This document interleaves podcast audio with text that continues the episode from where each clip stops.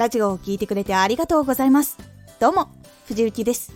毎日はちじ、じゅうろくじ、じゅうくじに声優だった経験を生かして、初心者でも発信上級者になれる情報を発信しています。さて、今回は、次のシーズンの準備を始めよう。次にシーズンがまた来るので、どんなことをやろうか、そのために今のシーズンはどのようなチャンネルをしていこうかっていうことを決めることが大事になります。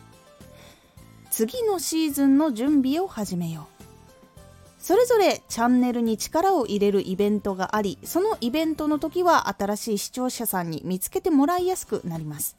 そしていつも来ている人たちとさらに絆が深まることが多く、チャンネルが成長しやすい時の準備をちゃんとしておくことが大事だからです。自分のラジオが次のシーズンにはどんなイベントが関係あるのかをまず考えてみましょう。今は秋なので、次は冬、クリスマス、冬休み、年越し、箱根駅伝、いろいろ思いつくと思います。クリスマスなどにプレゼントとかにおすすめなものとか、家で楽しむ料理とか、家で楽しむ飾りとか、他にも自分が磨く時間ができるっていう人も多くなったりするので、ここからラジオ発信や副業を始めようとしている人が増えてきます。そこに合わせていくとか、このように次のシーズンでどんなことが起こるかとか、人の考え方とか行動の仕方が変化するのかっていうことを考えて、今のシーズンから次につながるように準備をしたり、次のシーズンに発信することを計画立てたりすることが大事になります。秋のうちから冬にはこういうことを企画しているので楽しみにしていてくださいというふうに告知しておくと、多くの人に興味を持ってもらったりして、もっと楽しんでもらえる工夫につながったりします。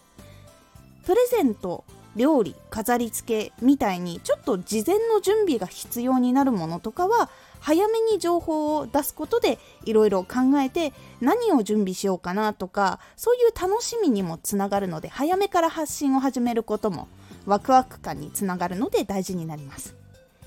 相手がどんなものが好きかなとか、これを送ったら喜んでもらえるかなと考えるときは結構楽しくなることが多いので、ぜひ自分のチャンネルで次のシーズンに関係があることを書き出して、どんなことをしていくか決めるようにしましょう。そうすることで次のシーズンが来ても慌てずに、しっかり準備していいラジオを作ることができるのでおすすめです。次のシーズンの準備をする。次のシーズンはどんなイベントがあるか書き出す。自分の発信ではどんなラジオがあるといいか考える。聞く人はどのタイミングで聞いた方が楽しめるか考える。そのためにはどんな準備があるといいかを考える。実際に行動に移す。というようにすることで、次のシーズンで自分のチャンネルで一緒に楽しんでもらえる仕掛けを考えて、一緒に楽しめるように計画をしてみてください。今回のおすすめラジオ、口周りの筋力をほぐすコツ。今回のおすすめラジオ、口周りの筋肉をほぐすコツ。こちらは収録前に体が冷えてしまったりとか、冬の時期だったりとか、あんまり話していなかった後に喋るっていう時に筋肉をほぐすコツをお伝えしています。このラジオでは毎日はちじ、じゅうろくじ、じゅうくじに声優だった経験を生かして、初心者でも発信上級者になれる情報を発信していますので、フォローしてお待ちください。次回のラジオは、ラジオの視聴が伸びないポイントです。